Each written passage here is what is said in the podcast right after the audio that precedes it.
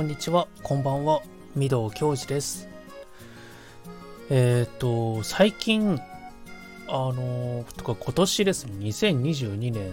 あの、導入しようか、買おうかね、迷ってるものがありまして、あの、食洗機をね、食器洗い機っていう、今でいう、ね、令和の三種の神器と呼ばれているものをですね、ちょっと導入しようかなっていうふうにちょっと考えているんですけれども、あの、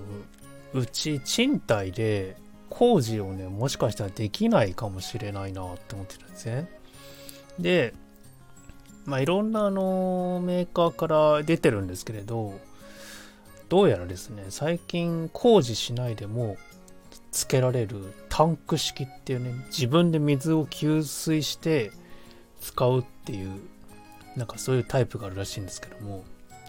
まあね、なんか今どうしようかなっていうふうに迷っていて、ただね、そもそもね、食洗機自体があのデビューしてる動画とかいろんなのがまあ見ててこうどのタイプにしようかなって迷ってて見てるんですけどもどの食洗機もなんかね音がすごいうるさいっていうねことがあるみたいであのうちキッチンとリビングがあの一緒のスペースっていうかあの特に仕切りとかがないんですけれども食洗機もしかして動かしたらリビングでゆっくりね、あの映画とかドラマとかを見て過ごそうとしてるんですけれど、音がね、聞こえなくなるかもしれないっていうね、騒音問題みたいなね、なってしまうんじゃないかな。で、それだったら、自分で手洗いでいいかな、みたいな。と悩んでるというところです。皆さんね、食洗機導入されてる方いらっしゃいましたら、まあ、そんなことないよとかね、これは実はおすすめですよみたいなのがあればね、教えていただけたら幸いです。はい、ということで、えー、今日も始めていきます。えー、ミドラジ第9回目の放送を始めていきます。この番組は一日の中で一つだけ明るいニュースを届けたいをコンセプトに私、御堂教授がスタンド FM からお送りする番組です。よろしくお願いいたします。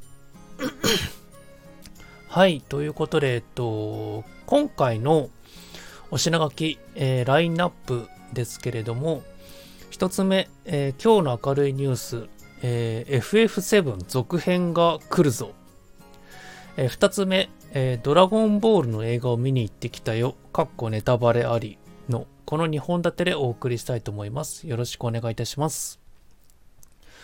はい、ということで、えっと、一つ目、え今日の明るいニュースですけれども、えー、FF7 続編が来るぞということですけれども、えー、こちらは、えっ、と、今日ですね、6月の17日に、スクエア・エニックスさんが、あのやっていた番組、えファイナルファンタジー7の20 25周年をね、記念した番組をね、あのやっていたんですけども、その中で、ついにですね、あの FF 7ファイナルファンタジー7リメイクプロジェクトの続編が発表されました。正式に。で、えっ、ー、と、タイトルが、えー、ファイナルファンタジー7、えー、リバースですね。えアルファベット、英語表記でリバースですね。いや、ついにね、来ましたね。あの、もう、朝ね、起きて、あの、このニュース見た時に驚きました。あの、来ないだろうなって思ってたんですよ。FF7 リメイクは正直、ファイナルスクエアエニックスの中でも、目玉の今ね、企画だと思うので、ビッグタイトルですよね。で、前作のファイナルファンタジー7リメイクが、えっ、ー、と、発売当初全世界250万本売れたっていうことで、めちゃくちゃ大ヒット。久しぶりにスクエアエニックスの中でもこれだけヒットした作品だなっていうふうに思って、すごいなって思っていて、やっぱりこうスクエアエニックスの中でも、このファイナルファンタジーっていうこの作品タイトルが、やはりかなり目玉であるし、まあ、かなり力を入れてね、あの、次の新作を発表していくっていうところだと思ったので、まあ、前作のね、その FF7 リメイクから、まあ、3年経つんですよね。2000、あ、2年目か。2020年に発売されたので、前回が。で、今回が2022年の発表なので、まあ、2年間でね、続編来ると思ってなかったのすごくね、あの、驚きました。あの、もう少しね、下手すればね、5、6年、いや、7、8年かかるんじゃねえかっていう風に 言われてたんですけれども、まあ、じらさないでね、あの、このタイミングで出してくるってやっぱりね、まあ、すごいですよね。で、えー、っと、まあ、いろいろとあの、公式の中であの、発表されていた情報をちょっとね、さらっとおさらいしていこうかなと思っています。えー、まずですね、は、えー、と、プラットフォームですね。あの、どの端末で出るのかっていうことですけれども、こちらは PlayStation 5としか表記がなかったですね。なので、まあ、まあ、ちょっとどうなのかっていう、わからないですけども、え、PlayStation 5のみでの発売になるのかなって、パソコン版だとか、えー、PlayStation 4ですね、では出ないのかって、ちょっとまだ定かではないみたいですけれども、プレイステーション5ね、ほ本当にまだね、全然普及してなくて、あの、欲しい人に届かないっていうね、あの、すごく悲しい状況、いろんなね、ことがあるので、本当にね、早くプレイステーション5が買いたい人の手元にね、ちゃんと届くように、あの、ちょっとソニーさんね、なんとかしてほしいなっていうふうに思いますね。あの、転売だとかなんかいろいろとあってすごくね、あれはどうかなって自分個人的に思います。あの、あんな破格な値段でね、やるんだったら本当にね、あの、ソニーのね、あの、公式のホームページからね、いつでもね、あの、買えるようにしてほしいなっていうふうにね、本当に思ってるんですけれども、まあ、いろんなね、事情があるので、しょうがないと思うんですけれども。で、えっ、と、発売時期ですね。あの、いつ発売されるのっていうところなんですけれども、えっ、ー、と、ネクストウィンターっていう風に最後ね、出てきたんですよ。映像の中で。で、ネクストウィンターっていつっていう。まあ、早ければ、ね、2022年の冬、または2023年の冬っていうことかなっていうふうに思われるんですけれども、まあ、えっとね、業界的と言いますか、あのー、何ですかね、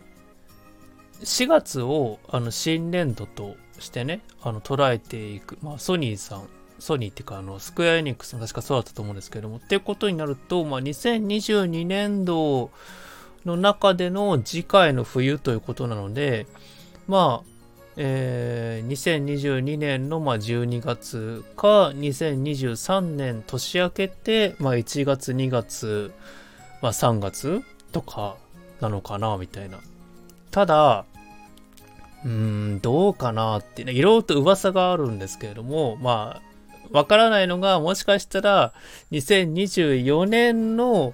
最初の冬、つまり12月になるんではないかな、とかっていう風な話があって、ちょっとね、この辺がね、はっきりしていないなっていうところで、2023年に盛り込んでくるんだったら、かなりね、もうすぐそこ、もうあと半年ちょっと待てば、もう次ができるのですごく楽しみなんですけれども、まあさすがにどうかなみたいな。ちょっとね、あれだけのボリューム、なんて言ったって FF7 ってボリュームが半端ないので、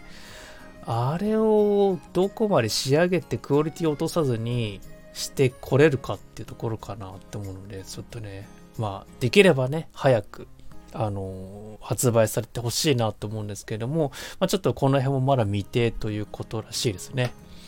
はい。で、えっと、注目ポイントといいますか、まあ、個人的にね、あの、映像を見てて、あのー、お、すごく気になるなって思ったところが、まあ、何点かありまして、えっと、まずですね、あの、ザックスがね、出てくることが確定したでしょうというふうに思います。あの、もう、何ですかね、ザックスっていうキャラクターって、まあ、FF7 やってない人はね、ちょっとよくわからないと思うんですけども、まあ、主人公クラウドが、あの、憧れた人であり、この FF7 が出る前、あの FF7 の前日譚として描かれた、FF7 クライシスコアっていう作品があるんですけれども、その中での主人公だったザックスというキャラクターがいるんですね。でそのキャラクターが実はまあ、本編の FF7 旧作のね、FF7 プレイステーションの時代だった頃の中ではザックスっていうのは思い出の中過去の回想シーンでしか出てこなかったキャラクターだったんですよただあのー、FF7 のファンの中ではザックスがね実はね一番好きっていう人も一番、あ、多いと言いますか。ま、もちろんね、クラウドの主人公とかね、まあ、エアレス、ティファラとかもすごく魅力的なキャラクターがいるので、どれもこれも人気なんですけれども、まあ、中でもザックスがやっぱりね、すごく、あのー、まあ、悲惨な最後を迎えたと言いますか、あの、ネタバレしないようにできるだけしたいんですけれども、あまりにも強烈なラストを迎えたので、もう、なんか、次回作ね、もし何か出るんだったら、ザックスがしっかりと幸せになってほしいハッピーエンドも見てみたいっていうね、いう気持ちもあるんですよ。まあ、個人的にもね、ザックス結構好きで、あのー、めちゃくちゃかっこいいですよね。ああいう男いいな、みたいなすごく思うんですけれども。で、まあ、本編でこのリメイク版では出てくるかどうかって怪しいって言われていたんですけれども、どうやら今回の映像を見てる感じはもう確実にこれ出てくるでしょうというふうに思います。あのいろんなね、考察があるんですけれども、まあ、まあまあまあ、なんかザックスがどうやって本編のそのストーリーに絡んでくるのかってちょっと見どころかなと思いますね。で、えっと、映像の中であった、あのー、まあ、キャラクターがね、移動するシーンの中で、あの、クラウドと、あの、セフィロスがね、一緒に行動してるシーンがあったんですよね。あれはね、おそらく、ニブルヘイム編の、格好編のお話の中の映像なのかなっていうふうに思うんですけれども、まあ、ただちょっとどうかなと思ってて、あの、FF7 リメイクで、もう原作の FF7 とは違うストーリーになったんですよね、結局、結論は。あの、詳細はね、あの F7 リメイクをね、見てほしい、やってほしいんですけれども、あの、本編、原作通りのストーリーをそのままなぞらえていくっていうのではないというね、話なので、もしかしたらセフィロスとクラウドが現実世界でニブルヘイムで一緒に行動するんじゃないかみたいな。っていうちょっとね、そういう、なんかどういう風な展開になっていくのかってもちょっとね、気になるところですね。で、えっと、映像の中で、あの、動画の中ではなかったんですけども、あの、一部ね、あの、リークした映像の中であったのが、あの、エアリスのドレス姿の映像があって、あれ何なんですかね？あの、まあ、何ですかね、エアリスもどちらかというとなんかいろいろなあの、うーん、なんか物語の中で途中でね、あの、いなくなっちゃうキャラクターだったので、エアリスがこう、あまりね、うーん、なんかこう、もっとエアリスを知りたいみたいなねっていういろんな話があったんですよ、原作の時には。なんか結局最後、急にね、まさかエアリスがいなくなるなんてっていう風に、まあゲーム史上初だと思いますね。ヒロインがね、途中でいなくなってしまうなんてっていう、衝撃的なシーンだったと思うんですけども、まあそういう意味でも今回のエアリスはどうなっていくのかっていうところですよね。気になるなって思っていて、でしかも、あのー、まあ、今回ね、プレイステーション5で、まあ、出るっていうことで、まあ、リメイクの時もそうだったんですけども、やっぱりね、映像がめちゃくちゃ綺麗なんですよ。もう映画を見てるみたいで、実写以上のクオリティの高さの映像を、なので、その中でのエアレス・ティファのこの綺麗さは半端ないですよね。あの、リメイクの時に、あの、ちょっとしたあの、ミニゲーム要素的なもので、あの、ティファのね、衣装を変えられるっていうね、ちょっとあったんですよ。それでも十分ね、あの、ファンからしたらね、こう、ティファのね、あの、コスチューム変えられるっていうのですごい楽しかったっていう、まあ、あるんですけれども、まあ、エアリスもどちらかというと、なんかそういうね、あの、まあ、ちょっとしたお楽しみ的な要素があるので、まあ、そこの辺もね、ちょっとどういう風にこの映像がね、あの、本編でね、あの、リバースのところでできるのか、見れるのかっていうのを気になりますね。で、まあ、なんて言ったって、まあ、こう、まあ、いろいろとね、要素はいろいろとあるんですけれども、やっぱりストーリーが一番どういう風にね、今後なっていくのかっていうところが一番の、まあ、気になるところ、まあ、注目点だと思うんですけれども、やっぱり、あの、リメイクの、から始めた人ってのもいるだと思うんですよ。あの FF7 当時のね7をやったことはないけれども、まあ、FF7 がすごく人気だというふうに聞いていたからただもう今プレイステーションも手に入らないしやることができないからじゃあ今回新しくなったリメイクで、まあ、プレイステーション4とか5からあの持ってるから試しにやってみようみたいな。っていうところからね入ったあのファンの人もいると思うんですね。であの、公式のね、あの、ツイッター、あの、スクエアエニックさんのファイナルファンタジー7リメイクプロジェクトの公式ツイッターっていうのがあるんですけれども、まあ、その中で、あの、昨日、今朝ですね、あの、投稿された、あの、なんですかね、まあ、コメントといいますか、あの、あるんですけれども、まあ、その中で、あのまあ、クリエイティブディレクターの野村さんだとか、ディレクターの浜口さんとか、あとプロデューサーの北瀬さんですかね、が、あの、お話、まあ、コメントを載せてるんですけれども、その中で、えっ、ー、とですね、FF7 リメイクプロジェクトっていうね、まあ、今回のものっていうのは、まあ、全部であの3部作ですと。3つで1つの物語になってますということで、で、今度のリバースは、あの、3部作のうちの2つ目、真ん中のお話になりますと。これがもうかん、あの、もう決まりですっていうお話なんですね。で、まあ、えっと、FF7 リメイクの、まあ、その制作の向けてのいろんな思いとかを語っているんですけども、その中で、あのー、この2作目のリバースから始めても、何だったら十分に楽しめるようなクオリティに仕上げてありますっていう風にコメント書いてるんですよ。っていうことは、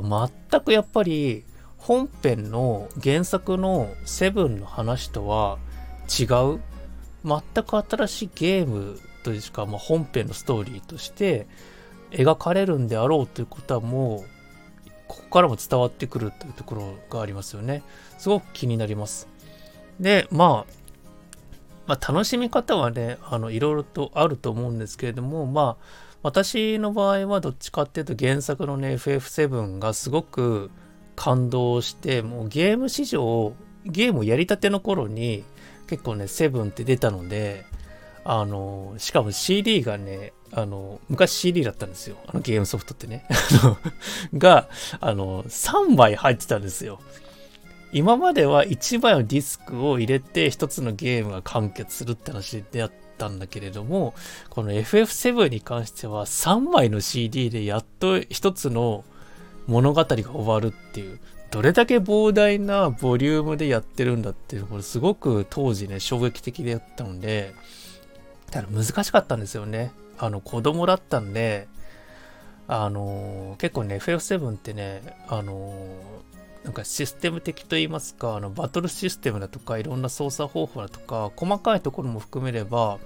ちょっとね、子供向けじゃないゲームだったんですよね。ですけれども、それがね、新しい要素を入れながら、さらに今のグラフィックで、さらにあの難易度をちょっとね、上げて大人向けにしてきたような感じが今回の FF7 リメイクなので、まあ、当時やった人かつ今ね大人になった、まあ、自分みたいなね世代の人の、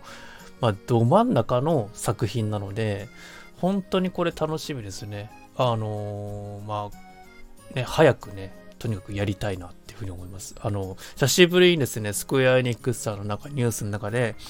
この間あのー、冬かな発売、あの、発表された中で特報で出たのが、キングダムハーツのね、続編も出るっていう話があったんですよ。それも楽しみなんですよ。もうスクエアエリックスさ、いろいろとビッグタイトルこれでもかっていうぐらいにこの2022年出してくるんで、ちょっとね、目が離せないですね。最近、あの、スクエアエニックスさんの作品、あと FF の 15?16 か。次のね、あの、タイ、ナンバリングも出るんですよ。これも気になりますよね。もうなんかもう、今年ってか来年もそうですけど、スクエアエニックスだけでもうゲーム十分楽しめるんじゃないかなっていうふうに思ってるぐらい、まあ期待ですよね。はい。ということで、えっと、まあ、一つ目、えー、今日の明るいニュース FF7 続編が来るぞのお話でした。はい。で、えっと、二つ目が、えっと、ドラゴンボールのですね、あの、映画をですね、見てきました。はい。というお話なんですけれども、えっと、ネタバレありであのお話しするので、これからね、あの映画館で見に行くよっていう人は、あの、こっからあの切ってください。あの、めちゃくちゃ喋ります。あの、もう、ネタバレなので、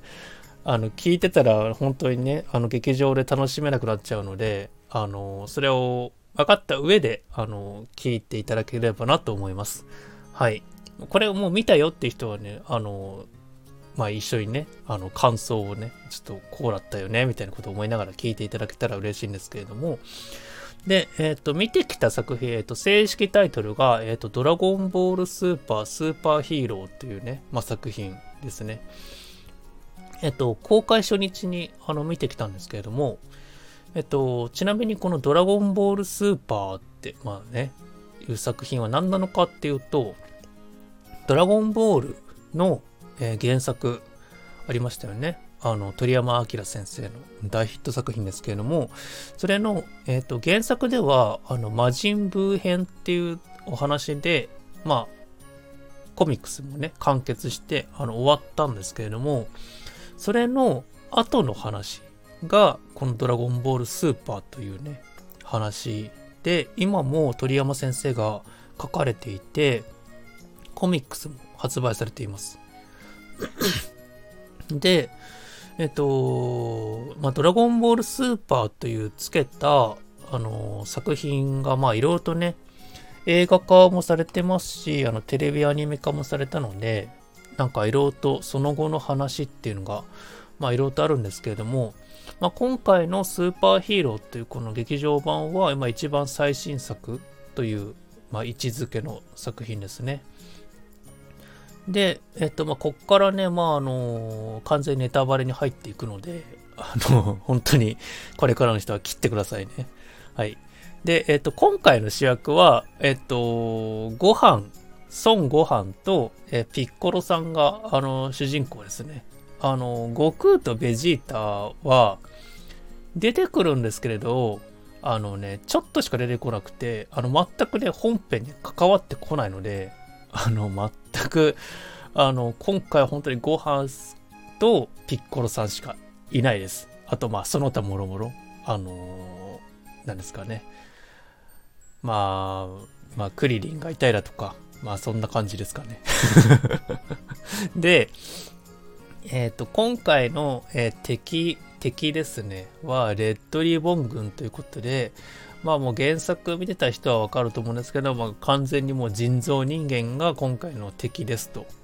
いうことです。はい。ということで、あの、今原作で言うとこの、いわゆるセル編ですね。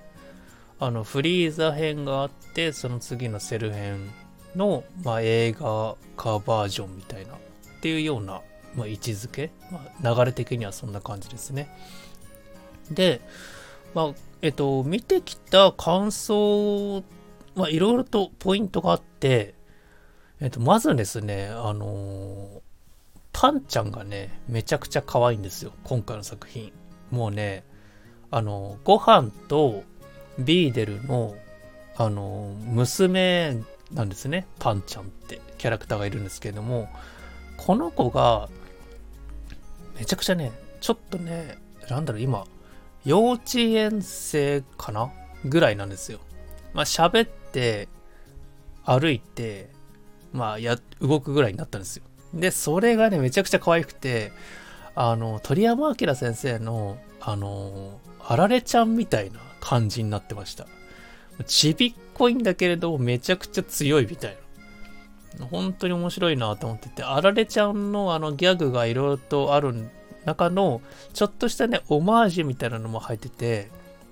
いや、パンちゃんがめちゃくちゃ可愛いんですよ。で、まあ、主人公はね、一応ね、今回ね、ご飯なので、まあ、パンちゃんの話はちょっと一旦置いといて、あの ご飯の話しますと、今回ですね、あの新形態がね、あの、めちゃくちゃかっこよかったですね。あのまあ、ご飯って結構、なんですかね、まあ、セルヘの時がもう一番ピークと言われてたんですね。やっぱり、悟空を超えてきた、悟空の息子ご飯はやっぱり最強だみたいな、っていう感じだったんですけれども、その後ね、あの、ブー編とかになってくると、まあなんかちょっとね、ガクッとね、落ちてきて、あの、やっぱご飯あんまし強くねえな、みたいな、っていう感じだったんですけれども、あの今回ね、ご飯が主人公なんで、やっぱりね、ご飯めちゃくちゃ強かったですね、今回は。あの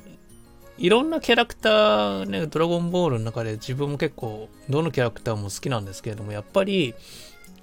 ご飯って、なんかこう、あの、ちっちゃい頃、赤ちゃんの頃から、なんかこう、原作でもよく出てきてたキャラクターだったんで、こうご飯の成長とともに、なんかこうね、原作を見てきたな、みたいな、ちょっと気持ちもあるんですよね。映画館の中でも結構ご飯が、あの、主人公と言いますか、まあ、なってきたりとかっていう作品もいろいろとあったので、やっぱりちょっと特別なキャラクターの一人なのかなっていう風な印象があります。で、まあ、今回のその新形態ね、あのー、まあ、もうググっちゃうとね、すぐ出てくるんで、あの、まあ、ちょっとどうかなと思うんですけども、あの、めちゃくちゃあの外見がね、なんて言うんだろうね、あれね、銀髪？白髪？もうなんか、髪の毛がすごいことになってて、もうなんか、一瞬ね、ご飯、ご飯なの？これっていう風に、ちょっとわからなくなるぐらいの、あの、進化ぶりでしたね。で、まあ、その進化した状態で、まあ、最後ね、戦って、戦うんですけれど、あのー、原作のね、すごくね、オマージュ的なね、ワンカットというかシーンがね、すごくあって、その、そのカットとかシーンがめちゃくちゃね、やっぱりいいなって思いましたね。あの、原作、セル編のこうね、いいところをよくね、知ってるなと。まあ当たり前ですね。鳥山明監督 本人がね、描いてるんで。いやもうファン、ご飯ファンからしたら、俺たちのご飯が帰ってきたみたいな、ね、あのかっこよくて強かった最強だったご飯が帰ってきたっていうの、本当に嬉しいね、あのシーンでした。あの、ご飯のね、あの、最終形態ね、めちゃくちゃかっこいいので、あ本当に原作で、あのー、好きだった人はね、必ずね、あの、劇場版でも見てほしいなと思います。で、えっ、と、まあ、ポイント、あと、まあ、他にもいろいろとあるんですあの、その他大勢で出てきたキャラクターの中に、あの、ゴテンとトランクスがいたんですよ。で、ちびっこじゃなくて、もうね、大人になってました。あの、もうゴテンとトランクス。大人っていうほど、あの、まだね、大人ではないと思うんですよ。まだ高校生とかなのかな、大学生ぐらいなのかな、みたいな感じだと思うんですけれども、とにかくまだもうちびっこの状態じゃなくて大きくなってて、で、なんとね、あの、フュージョンがあったんですよ。5点とトランクスの。フュージョンするかとか言って。いや、するかじゃねえよ、みたいな。てか、お前ら、するのみたいな 久しぶりですね。5点とトランクスといえばもうフュージョンしかないので。で、5点クスになったんですよ。なってました。あの、もう本当に、久しぶりに何十年かぶりに5点クスを見ました。なんかもう、いやー、懐かしいですね。あのー、なんか、もう周りのキャラクターたちもいや、久しぶりだな、お前、みたいな感じで、ゴーテンクスに向かってね、話してたりもしたんで、いや、すごくね、あの、ファンからしたらね、嬉しいシーンでしたね。はい。で、えっ、ー、と、まあ、全体的な、あのー、話をしますと、あと、えっとね、鳥山明先生がやっぱり原作を今回やってキャラクターのデザインとかもやられてるということで、あのー、まずグラフィックがあの全編ね 3D グラフィックで描かれていたのでちょっとねあの原作の雰囲気とねだいぶやっぱり違うのかなってちょっと思ってたんですよ見る前は。3D グラフィックにしちゃうとやっぱりちょっとなんかカクカクというかなんかポリゴンチックな、ね、感じになるのかなって思ったんですけども今回ね全然違和感なかったですねあのー、むしろ 3D グラフィックでやった方がなんかこう、臨場感ですかね。特に戦闘シーンの時の臨場感がすごいので、あ、これはこれでありだなって思いましたね。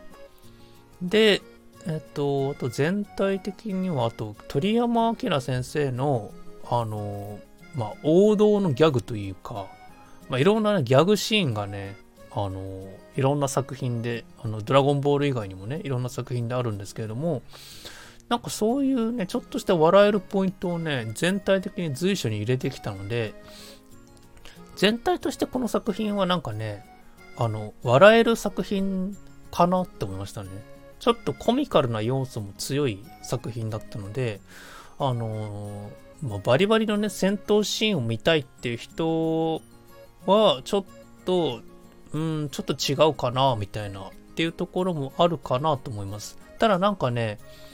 見てて、あのー、これはこれでね、あ、なんか懐かしさと、あ、なんか久しぶり感というか、なんか、あ、すごくね、平和だな、みたいな感じがあって、これはこれでね、やっぱいいなと思いましたね。あの、ドラゴンボールのなんか初期の頃って、なんかこう、戦闘シーンよりもどっちかっていうと、こう、コミカル的な要素笑えるシーンだとか、ちょっとしたギャグシーンだとかっていう、その悟空がちっちゃかった頃の時って結構そういうシーンとかお話が多かったんですけれども、まあ、徐々にね、悟空が大人になっていくにつれて完全にね、あの、バトル漫画になっていって、なんかそういうギャグ要素みたいなのを入れなくなってきたので、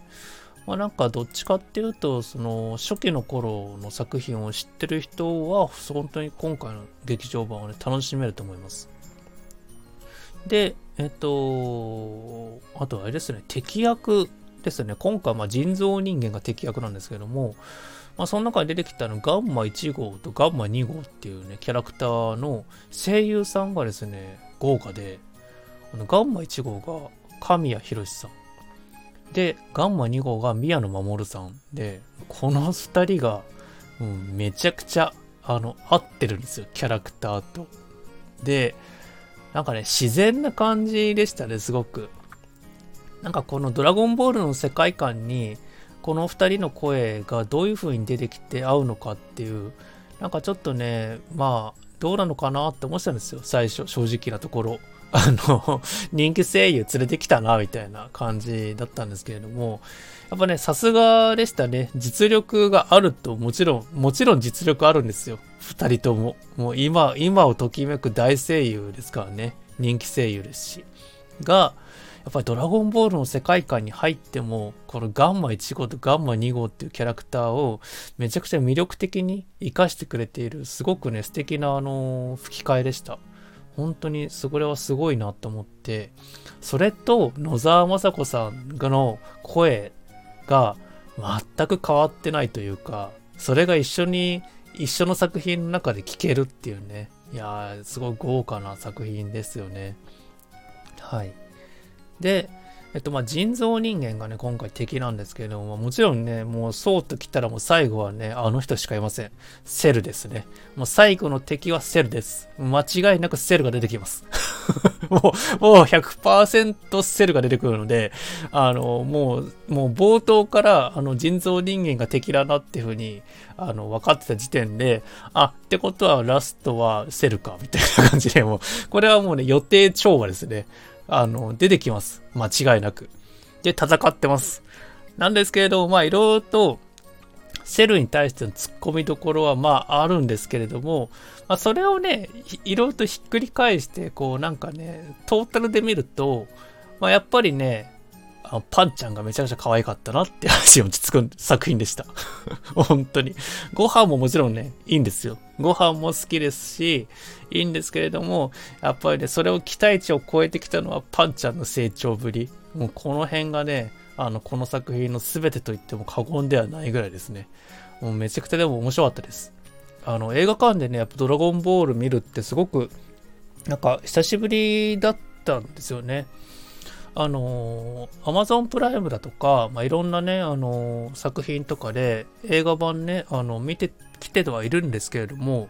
やっぱりね、映画、なんか劇場版ドラゴンボール見るとすごくね、懐かしいなと思いました。あの、なんかいいなって思って。で、まあ、私がね、行ったね、あの劇場はどっちかっていうと、ちょっとね、小さい系のあの、まあ、劇場のキャパだったんですけれども、